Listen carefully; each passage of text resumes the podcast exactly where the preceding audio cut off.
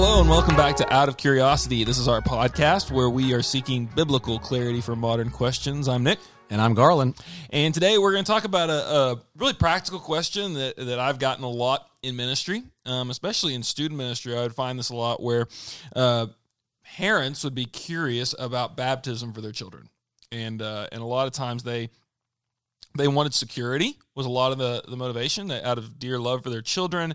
They wanted to know that their children were saved. They wanted to know that there was security for heaven and life after death. And so there was a sense of a push for baptism to kind of seal the deal.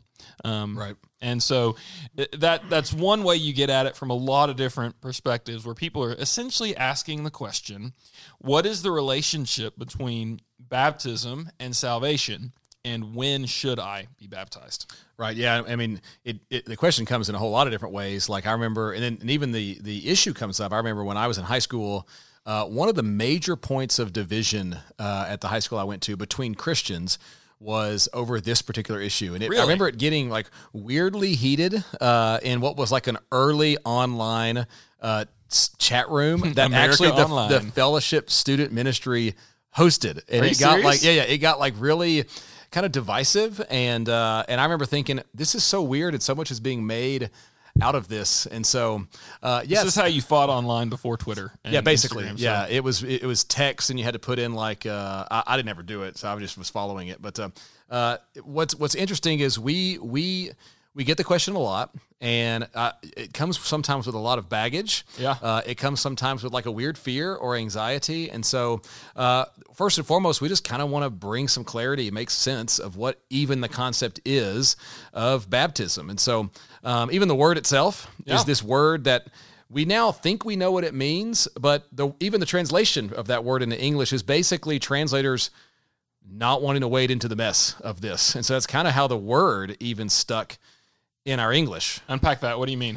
So the word baptizo is the verb in Greek, and this particular word that we're translating into baptism, when the English translators were navigating, how do we translate this? The word readily means to dip or to immerse in water. It was what would be some non-religious uses of the word? So if you were going to dip clothing in something to wash it, if you were going to dip a pan or something, you would to wash it, you would dip it, you would immerse really it. It's a common word. It's a word that means that, and not necessarily spiritual. It doesn't have any grand spiritual meaning. When the gospel writers, when our New Testament writers use this word to talk about it, they had something in mind. When the translators into English are trying to figure out what to do with it, there was a lot of argument as to what do you do? Is it dipping? Is it immersion? Is it sprinkling? Is it infants? And in light of that, they just said, we don't want to wade into that, because if we translate this as immerse, some people will be mad. If we translate this as dip, some people will be mad. And so they just took the Greek word baptizo, and they just basically made an English word. So because there were different views on how to baptize, whether it's dunking in water or sprinkling water, the fear was if you choose a common English word, you're settling that debate. You're landing on one side. And a translator didn't want to settle that debate. They wanted to leave it open-ended. So instead of translating it, they just made They made a new English word. And this is hundreds of years ago when the English was different, so I get all that, and the languages were different, but that's essentially what was going on. And so we've now got an English word that has a heavy spiritual overtone, or we might say like a religious overtone, that carries with it all of the symbolism of what baptism is, when really it's just a Greek word for immerse or dip. And so that doesn't help us at all with what the concept is of baptism. And so the concept of baptism really originates in Jewish Old Testament culture. You have things that are pronounced as ceremonially unclean, and this was common in the ancient Near Eastern world, and dipping something in water was a way to cleanse it, and it was always presided over by the priest, presided over in a temple. It was something that was spiritual in nature to cleanse something. And so in your Old Testament, if you've read through Leviticus, you'll cleanse different garments, so you'll cleanse different utensils, you will cleanse people when they're ceremonially unclean. And that's our context for this concept of baptism. That's where it comes from. Okay, so how do we get from that Old Testament Jewish concept to what we now have happening in the New Testament church? Well, that's the question. And so what's interesting is when somebody who was raised or was coming from a non-Jewish background in the Old Testament would convert to following Yahweh, would become a follower of the God of the Old Testament, then what would happen is they would be cleansed. They'd be ritually cleansed. They'd be baptized in a sense. And that was what the New Testament world is doing, is they're taking this concept and they're applying it to what happens when somebody puts their faith in Yahweh's Messiah, Jesus. And so it's set in a very Jewish context, has very Jewish overtones. And so when we see Paul, for example, the passage, at least at the church that we both work at Fellowship, that we quote from is from Romans, the book of Romans. And Romans is essentially Paul's summary of the story of the good news of Jesus. That's what Romans is doing and all the implications that that has in real life. And so as Paul walks his way through the story of the good news in chapter 6, he's addressing what it looks like to now be liberated or set free by the work of what Jesus has done in making one new. And he says all of the amazing things that happen when somebody is set free by Jesus the Messiah, when somebody now has access to God and peace with God, all of that crazy awesomeness is symbolized or identified onto somebody in their baptism. In our passage here, if you would, let me just read it in Romans chapter 6, verse 1. He says, "What shall we say then? Shall we go on sinning that grace may increase? By no means, absolutely not. We are those who died to sin. How can we live in it any longer? Or do you know that all of us who were baptized," so think of that Jewish context, "were baptized into the Messiah Jesus, Christ Jesus, were baptized into his death. We were therefore buried with him through baptism into death, in order that, or so that, just as Christ was raised from the dead, through the glory of the Father, we too may live a new life." He's saying that baptism, in effect, is identifying one. He's identifying the person as the status of those who is under the realm of Jesus as Messiah, no longer as one who has the status of under the power of sin and death. It's a really cool, compelling, beautiful picture, and therefore, in the early church, they found it as a picture to their culture. Right. This is how we're going to show, just like the Jewish culture did, this is how we're going to show that one has change status, we might say, or is identifying with Jesus as Messiah. We're going to baptize them. That makes a lot of sense, and that's really helpful. So it's an enactment of a reality, might be a way to say it. Right. So that seems fairly straightforward, and yet we know it's not. Yeah. So where does the murkiness come in? Where do the different views come from, and how does it get less clear than that? Yeah. So the history of how the early church wrestled through what baptism meant is dense and can be really confusing, and there's a lot to wade through. And so maybe in summary, what we could say is this, is in the very early church, within 100 years of the time of Jesus, so this is while the church is going through tons of persecution, while the church is trying to figure out what it means to be Jewish monotheists who believe that God is also three in one, and Jesus has done something on the cross and has been raised from the dead.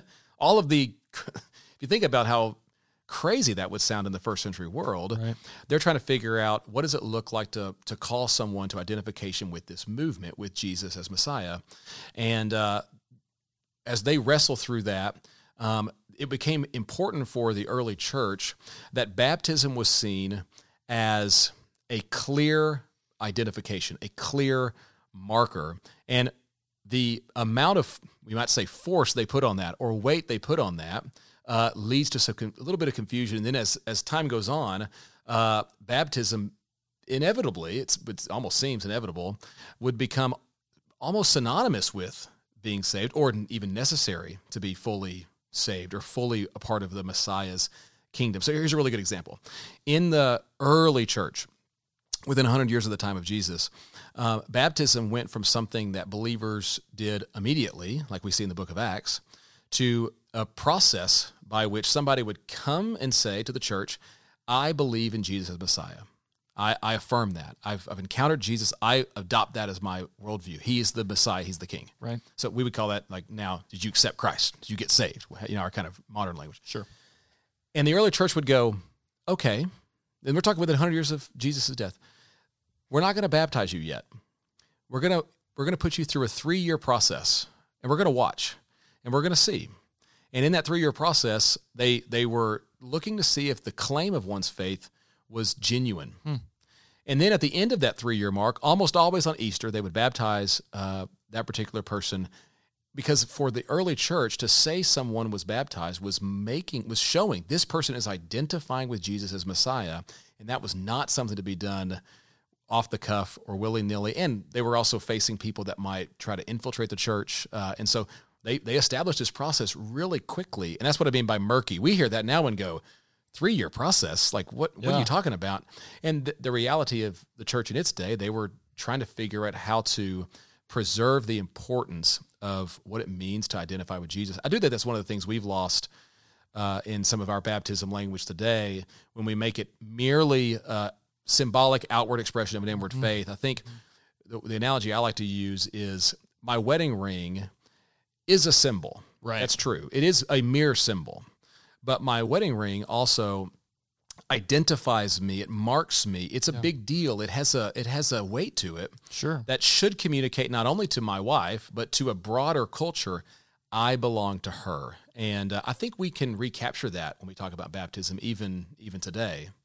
Yeah, I think that's really helpful. And I think there's so many things you said there I thought were interesting. I mean, when you talked about the waiting 3 years, because I think it's in our maybe culture, we feel the need to hurry people into a decision.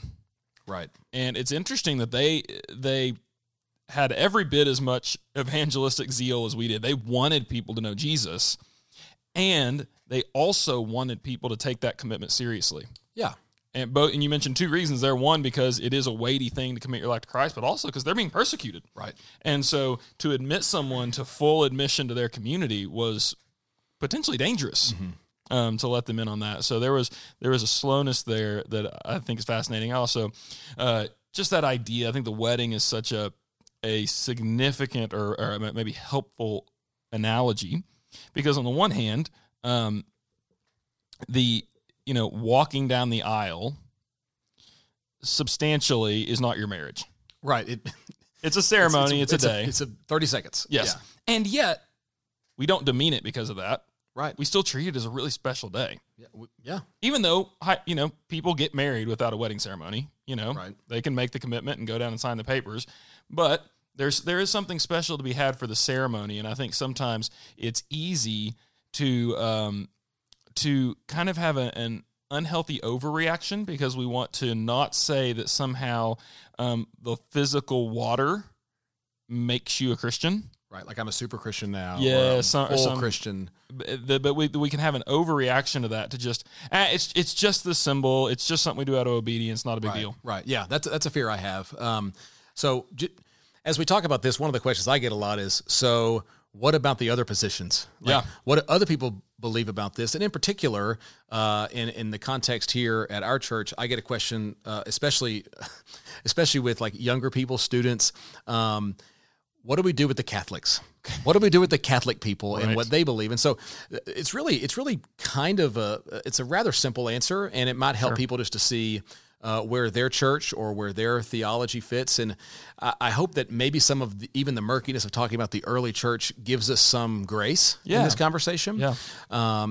So if we want to look at it on a spectrum, on the one end of the spectrum, we might call baptism a sacrament. Now, I'm going to use a technical word, sacrament versus ordinance. Okay. I mean, not everybody would use it this way. The way I define a sacrament is something by which the person participating in it receives grace, grace. Okay. That's a sacrament. By virtue of doing the act, more grace is bestowed on me. Okay. An ordinance would be something that is the same act, but seen merely symbolically. Okay.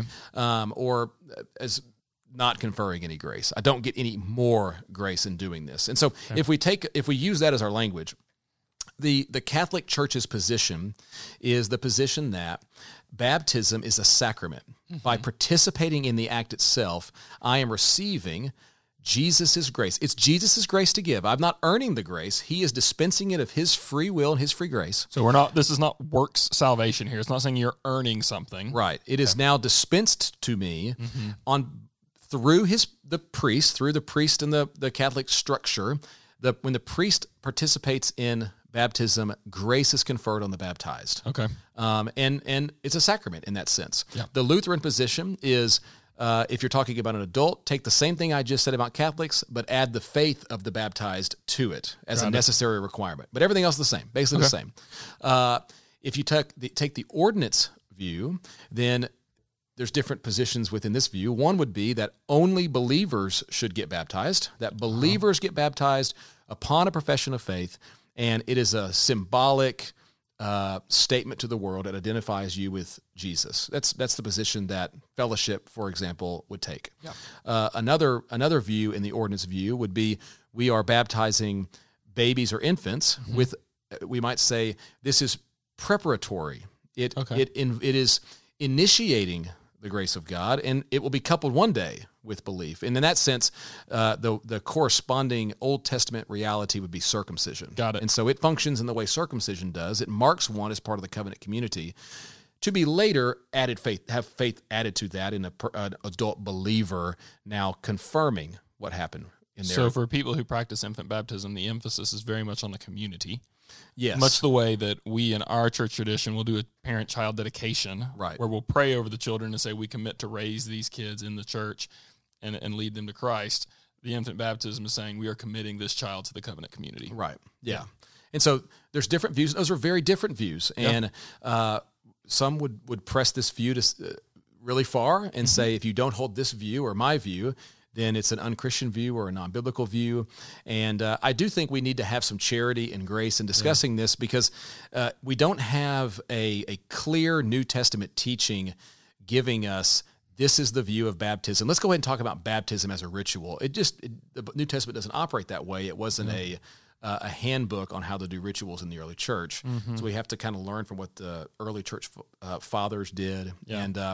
And so at minimum, what we want to try to stress here is baptism is an outward expression. It's an outward symbol of what Jesus has done. And it's a really beautiful symbol from death to life in new life in Jesus' resurrection. And it is an identification with Jesus and his community, his kingdom, which we call the church right now. And so in that, it's a really important it's important part of obedience to Christ. In fact, he commands us in his great commission. He has all authority as the king. Yeah. We are therefore to go and call people in identification with him, baptizing them in the name of the Father, Son, and the Holy Spirit. So it's really important and weighty, and we want the people to know that.